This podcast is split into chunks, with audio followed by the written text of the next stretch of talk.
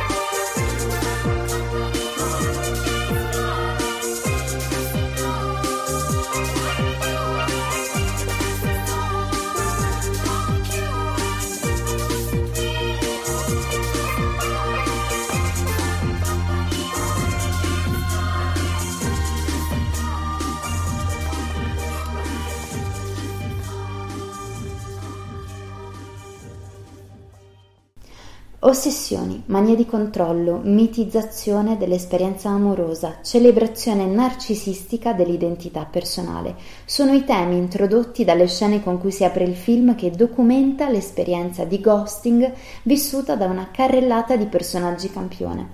Eppure il ghosting e l'orbiting, altra faccia della stessa medaglia, non genera sofferenza soltanto in chi lo subisce. Anche chi lo pratica ne è vittima inconsapevole, incapace di guardare al valore e alla sensibilità dell'altro, ma ancora prima dei propri. Verso la metà del film Nicolas legge ai suoi amici un frammento del poeta de Musset sull'impossibilità di conoscere con la ragione l'essere amato. Infatti, guardando oltre la rabbia e la frustrazione per il rifiuto amoroso, il grande mistero nel ghosting resta proprio l'altro, l'amato conteso dai due protagonisti all'interno di una relazione triadica che oscilla tra odio e amore. Eppure, piuttosto che interrogarsi su questo mistero e cercare risposte nella presenza reale dell'altro, i soggetti coinvolti finiscono per ricadere nelle stesse dinamiche, quasi fosse una normalità. Questa rassegnazione emerge nella seconda parte del film, dove a documentare l'esperienza sono ancora le voci dei soggetti campione intervistati sul fenomeno. Ad immaginare un'alternativa ideale al rifiuto e all'abbandono è Marie, nella scena in cui durante uno dei suoi after sex occasionali confessa la sua relazione ideale condensata nell'immagine del cucchiaio. Ci scriviamo 20, forse 25 messaggi al giorno. Io gli dico andiamo in autostop a Miami Beach e lui risponde subito. In due secondi è già arrivato, ma naturalmente. L'unico che mi interessa è quel bastardo arrogante di Jean-Marc Boulier che ci mette una vita a rispondere alle mie email. E io lì ad aspettare. Certe volte sono davanti al computer e mi viene l'ansia e poi divento inquieta. Penso che se ogni volta che clicco sul pulsante aggiorna morisse una persona, cazzo, non ci sarebbe più anima viva in giro. Quando sei in un bar, o magari stai facendo la spesa, o cammini per la strada, mangi fuori, a chi guardi il culo? Quando sei a caccia, guardi le tette o guardi il pacco? Tette, pacco? Pacco, tette? Beh, è stato per la gatta. Marilyn, la gatta non c'era più. L'ho capito perché non sentivo eh, il campanellino. Gli aveva messo questo collare tipo quello dei nani. No, no, no, no, no, quello degli elfi con il campanellino. Già, gliel'aveva messo. È bellissimo. Quando innamorato io chiedo uno sguardo. Quello che è profondamente insoddisfacente e sempre futile è che tu non mi guardi mai da dove io guardo te. E quindi lo perdono. Gli dico: È normale, può capitare di arrivare in ritardo. Perché. Perché sono debole. Perché se metti qualcuno su un piedistallo, poi ha sempre ragione. Fanculo. Il rifiuto è difficile, ma almeno improvviso. A quale categoria appartieni? Il Golden Coconut Club. No, Golden Coconut Depot. Abbiamo preso un po' di vino della California e abbiamo mangiato una banana fritta, poi abbiamo diviso a metà perché... Beh, sì, volevo che il messaggio fosse chiaro, capito? Poi l'ho accompagnata alla fermata della metro, saranno state le 11 circa. Poi sono andato a bere una birra con degli amici. Ah, e lì c'era la mia... Lo so che era lui. Probabilmente non amerò mai più nessuno così, ma non importa. In qualche modo farò. Sono consapevole che di solito l'anima gemella la si incontra più avanti, ma mi è andata male. È successo ora, che ho 25 anni. Non ha nemmeno niente a che fare con il sesso. Non è la cosa più importante. Quello che conta è svegliarsi con qualcuno. Dormire a cucchiaio. È quello che conta davvero. Sapere che se poi arriva un cattivo c'è qualcuno con te. Ma è solo una metafora, alla fine i cattivi non vengono mai. Ti svegli con il vento e poi senti la pancia calda della persona che ti ama, che respira sulla tua spalla. Ecco tutto. Benvenuta dottoressa Tornato e grazie per aver accettato il nostro invito qui a Radio Città Fujiko per Inside Out. Come avevamo già preannunciato anche sui nostri social e inizio puntata, l'intervento di oggi riguarda il fenomeno del ghosting. Dottoressa Tornato, ghosting, un fenomeno recente e giovanissimo sembrerebbe a guardare Gli amori immaginari, il film di Xavier Dolan sul tema del rifiuto amoroso. Il film infatti si apre documentando ossessioni e manie di una serie di individui, individui campione, diremmo storie diverse, legate da un unico filo rosso, quello dell'essere stati scaricati. Una dinamica antichissima, quella del rifiuto, che ha mosso la vena creativa di generazioni di artisti nella storia dell'umanità. Ma cerchiamo innanzitutto di capire in cosa consiste questo fenomeno. Innanzitutto buongiorno a lei e grazie Sì, il ghosting è un fenomeno, eh, diciamo, mh, che ha radici antichissime, anche se adesso è abbastanza diffuso perché appunto i social networks hanno facilitato comunque un po' la, mh, questo comportamento che però non è solo presente nei social, ma anche al di fuori in relazioni che si distanziano, ecco, dall'utilizzo del, del social. È un fenomeno poco studiato in Italia, Mm, ci sono alcune ricerche in America ecco, interessanti che comunque trattano anche eh, gli aspetti relazionali, ecco, di come due persone che appunto sia che hanno eh, effettuato il ghosting, sia che, hanno, sia che hanno subito il ghosting, abbiano delle teorie comunque sulla relazione sentimentale. Prima di tutto ghosting vuol dire sparire senza farsi più sentire, ecco, il che eh, può succedere motivazioni insomma non sempre scontate, spesso c'è un po' lo stereotipo della persona che sparisce perché non è più interessata, perché ha un'altra persona, per, per altre motivazioni e spesso questo è anche uno sbaglio che si fa perché ci si focalizza eccessivamente su quello che potrebbe essere anziché su quello che è successo realmente in una relazione, sui segnali che si sono persi in un, in un rapporto e su degli aspetti che potrebbe anche aver, diciamo, segnalato l'altro e che non sono stati colti. Nel film ci sono diversi segnali che in qualche modo i protagonisti vivono rispetto a questo, questo fenomeno. La psicologia ehm, ha dato un nome a questo fenomeno che in qualche modo, oltre ad essere relazionato al ghosting, eh, include un'altra dinamica che è quella dell'orbiting.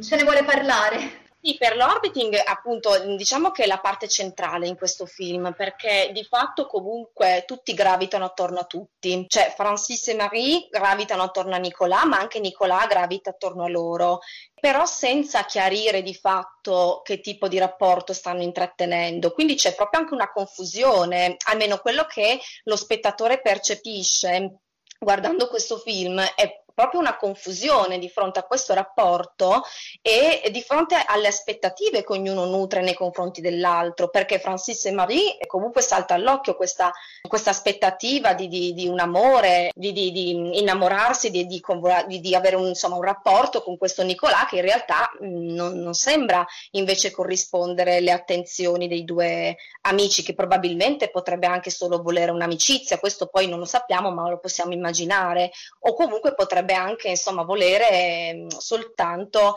mantenere le attenzioni vive dei due amici per una gratificazione narcisistica, però di fatto l'orbiting ecco, è un, un, un comportamento che significa di fatto gravitare attorno ad una persona in maniera confusa, con segnali che nel film sono per esempio andiamo al, in campagna oppure andiamo a prendere un caffè, per esempio, che sono un po' ambigui perché possono essere interpretati come segnali di amicizia, ma anche come segnali eh, invece di appunto un interesse sentimentale e che l'altro non coglie e non riesce a cogliere quindi come mh, i segnali dell'altro perché c'è un'ambiguità da entrambe le parti e c'è una mancanza di chiarezza da entrambe le parti. Infatti per tutto il film non ho visto un chiarimento, un, almeno se non alla fine, ecco, però per tutto eh, l'iter del film non c'è stata un, una richiesta di, eh, di, chiarimento nei confronti dell'altro, c'è una confusione, un continuare ad aspettarsi, ad attendere qualcosa che invece non arriva, quindi eh, delle attenzioni, delle specifiche attenzioni che non arrivano, delle, dei gesti, delle azioni che non arrivano, faccio ad esempio riferimento quando appunto Marie e Francis vanno in campagna con Nicolà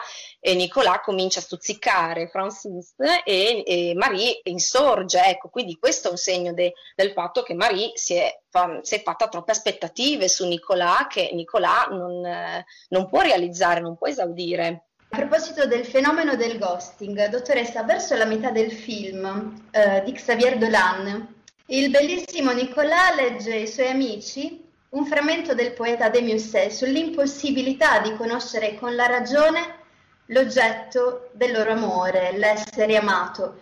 È davvero interessante come Dolan renda conto di una serie di temi e tendenze delle ultime generazioni, Controllo, autocelebrazione dell'identità personale, mitizzazione dell'esperienza amorosa, eppure al centro di tutto questo il grande mistero resta proprio l'altro, l'amato, conteso dai due protagonisti all'interno di una relazione triadica che oscilla costantemente tra odio e amore.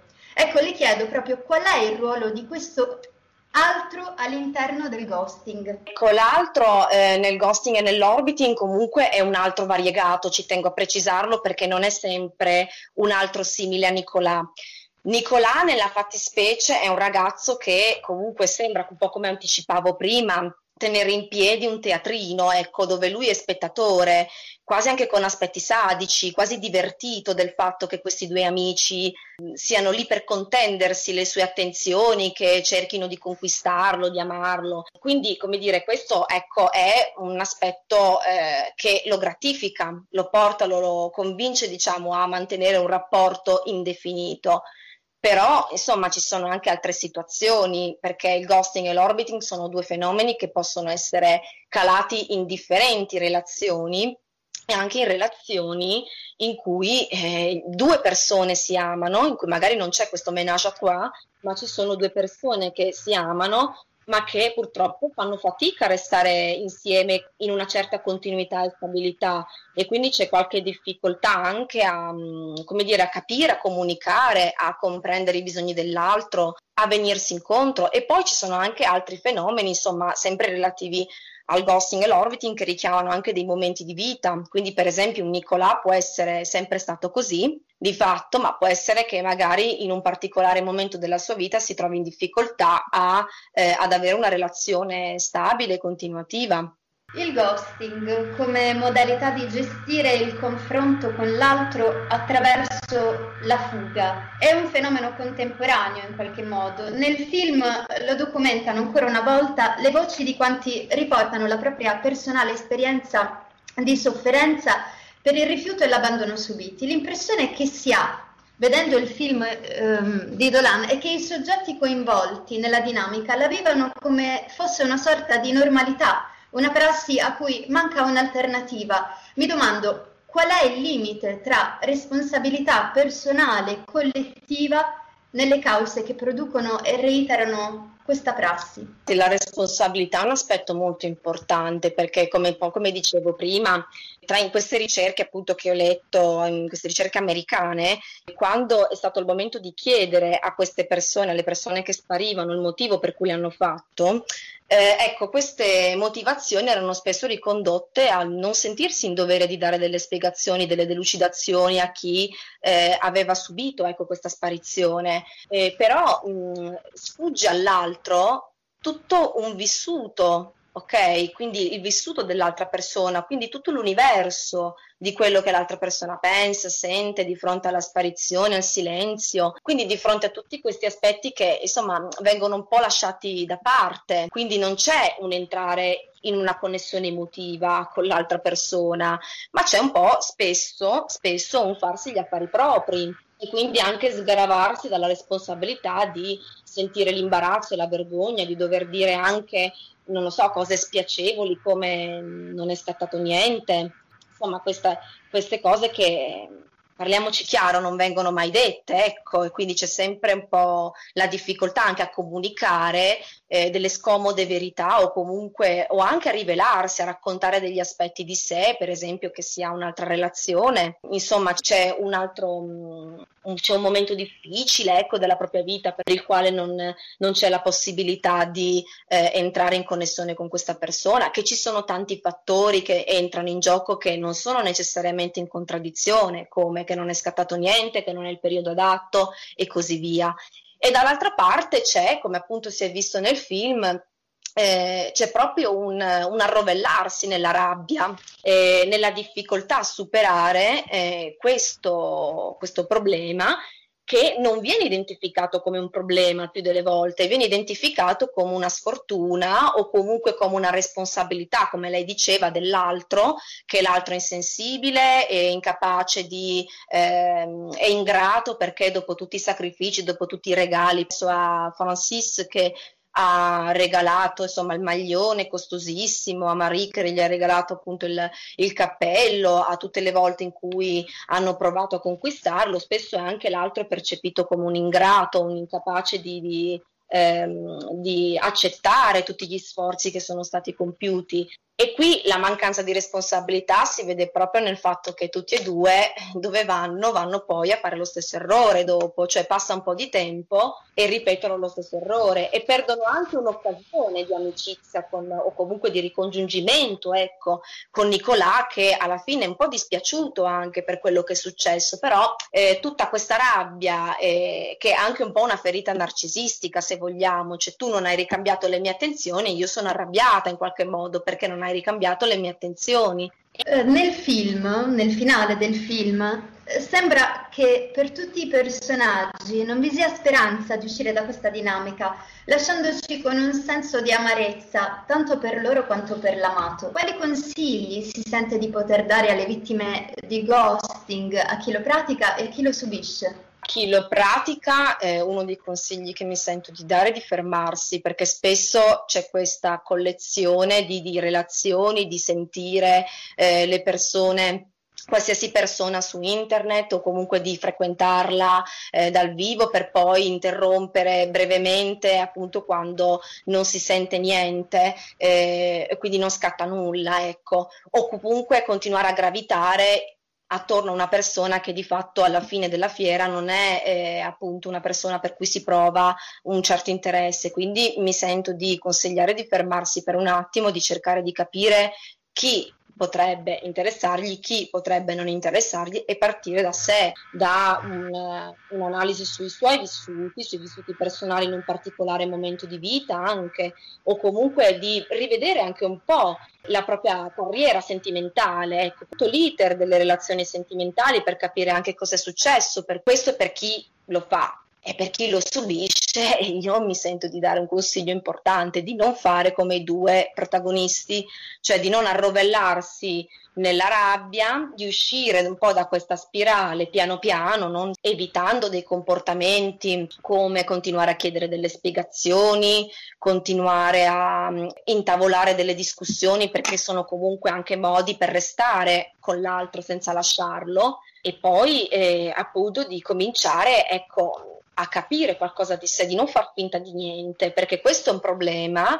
eh, comunque va considerato, perché altrimenti il rischio di incappare in altre relazioni è altissimo e non è semplice sfortuna, ecco. Può succedere di uscire ad un primo appuntamento e di essere, tra virgolette, scaricati, però se questo succede un po' troppo spesso, è importante cominciare a farsi le domande giuste, piuttosto che attribuire la responsabilità sempre agli altri. Vorrei terminare con una curiosità per aiutarci a comprendere o a avvicinarci alle radici di questo fenomeno.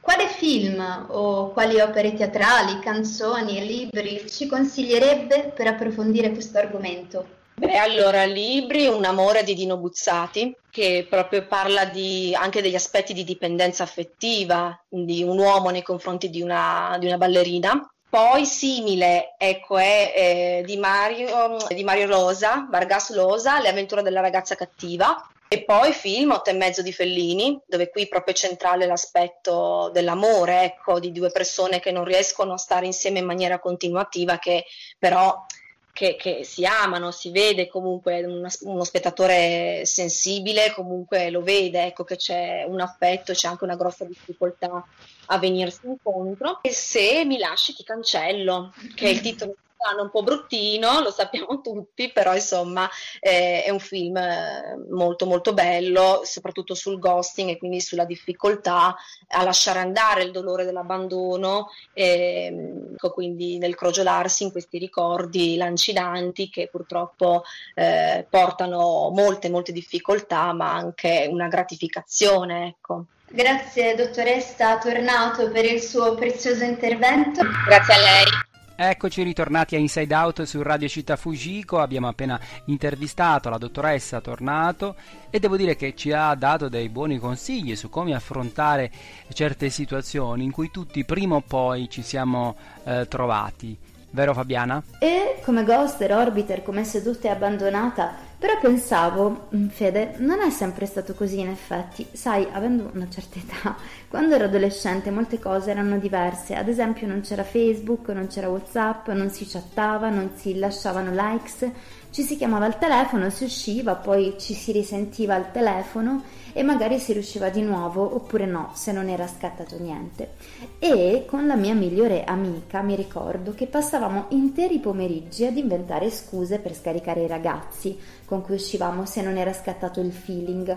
Cioè, quella era la parte più brigosa, ma anche la più divertente, perché dovevi inventarti una scusa che rendesse la pillola meno amara, ma una scusa chiara però che poi dava alla relazione una piega oppure un'altra, senza zone ambigue, anche se vabbè, un po' ci si giocava sempre con quei limiti. Insomma, lasciare è un'arte e infatti anche trovare una scusa per scaricare qualcuno richiede molta creatività. Tu Fede, quali sono state le tue scuse migliori o quelle peggiori e quelle che hai ricevuto? Beh, di scuse peggiori insomma, che, ho, che ho ricevuto, ehm, beh, classica è stata quella di, un- di un'amica che mi aveva praticamente confessato che lei non poteva uscire con altre persone, frequentare nessuno, semplicemente perché non credeva più nel- nel- nell'amore, non credeva più nelle relazioni e che voleva ehm, farsi suora. Poi dopo in realtà dopo qualche mese ci siamo rincontrati in spiaggia un- un'estate e, e stava mano nella mano con una, una ragazza. Questa cosa mi ha fatto sorridere, ma all'epoca mi fece soffrire parecchio. Per quanto riguarda invece da parte mia, no, beh, scusa, io non ne ho mai date. No, sì, tranne una volta con una ragazza che si trovava in Francia, eh, era venuta a Bologna naturalmente per studiare, poi si era trasferita in Francia, doveva appunto ritornare in Francia per studiare, avere un, un grosso progetto con una grossa casa insomma di moda e io le dissi fondamentalmente che non ero innamorato di lei perché mi ero invaghito di un'altra cosa che in realtà non era vera ma sapevo che se avessi detto di sì nel senso di continuare questa relazione molto probabilmente lei non avrebbe non avrebbe accettato il suo nuovo attuale lavoro e quindi avrebbe rinunciato a una grande occasione lavorativa per amore e questo non, non me lo sarei mai permesso se poi dopo no, le cose fossero andate diversamente. Adesso abbiamo un po' eh, parlato dei fatti nostri, delle mie esperienze personali, adesso abbiamo parlato anche di quelle di Fabiana, però Fabiana dimmi un po' quali sono stati i personaggi del cinema e della televisione che hanno subito o meno il ghosting? Il ghosting più celebre dei nostri tempi è quello di Charlize Theron, scomparsa da un giorno all'altro dalla vista e dalla vita di Champagne dopo 18 anni di relazione. Celebre soprattutto perché a sparire qui è una donna, mentre l'uomo che scappa senza spiegazioni è un cliché vecchio almeno quanto il famoso detto vado a comprare le sigarette. Eppure Mina già negli anni 60 ce lo diceva, se telefonando potessi dirti addio ti chiamerei, sfatando l'idea che a nutrire dubbi nella relazione siano gli uomini e che solo i maschietti spariscono per non dire addio. Per terminare amici, come direbbe David Foster Wallace, uno dei miei scrittori preferiti, ogni storia d'amore è una storia di fantasmi. Quindi, cari ghost e vittime di ghosting, siete pronti ad incontrare e dire addio ai fantasmi delle vostre angosce e frustrazioni? Sì? No? Se sì, in bocca al lupo, se no, buona fuga, almeno fino alla prossima puntata di Inside Out. Cara Fabiana, non so come risponderanno gli altri, eh, i nostri ascoltatori di Inside Out, lo potete fare sulla pagina Facebook Inside Out On Air o Instagram Inside Out Radio, però sicuramente io posso dire la mia, io credo che ogni storia e ogni incontro deve essere eh, rivalutato sempre eh, positivamente, nel senso che ogni incontro ci ha lasciati, secondo me ci ha arricchito eh, positivamente. Cerchiamo, di, ah, cerchiamo di, di, fare, di farne tesoro, soprattutto perché ci ha consentito di conoscere di più, secondo me, noi stessi, non tanto gli altri, ma noi stessi, e quindi soprattutto quelli che sono i nostri limiti. E con queste parole, queste pillole diciamo di, di saggezza federiciana, a parte gli scherzi vi auguro una buona serata qui sulle frequenze di Radio Città Fujiko 103.1 FM e come sempre noi ci vediamo domenica prossima con un nuovo tema, un nuovo argomento molto bello e molto interessante. Vi posso solo anticipare che il protagonista diciamo della, della puntata di domenica prossima riguarda Tom Hanks. Buona serata a tutti, ciao Fabiana, ciao! Turn me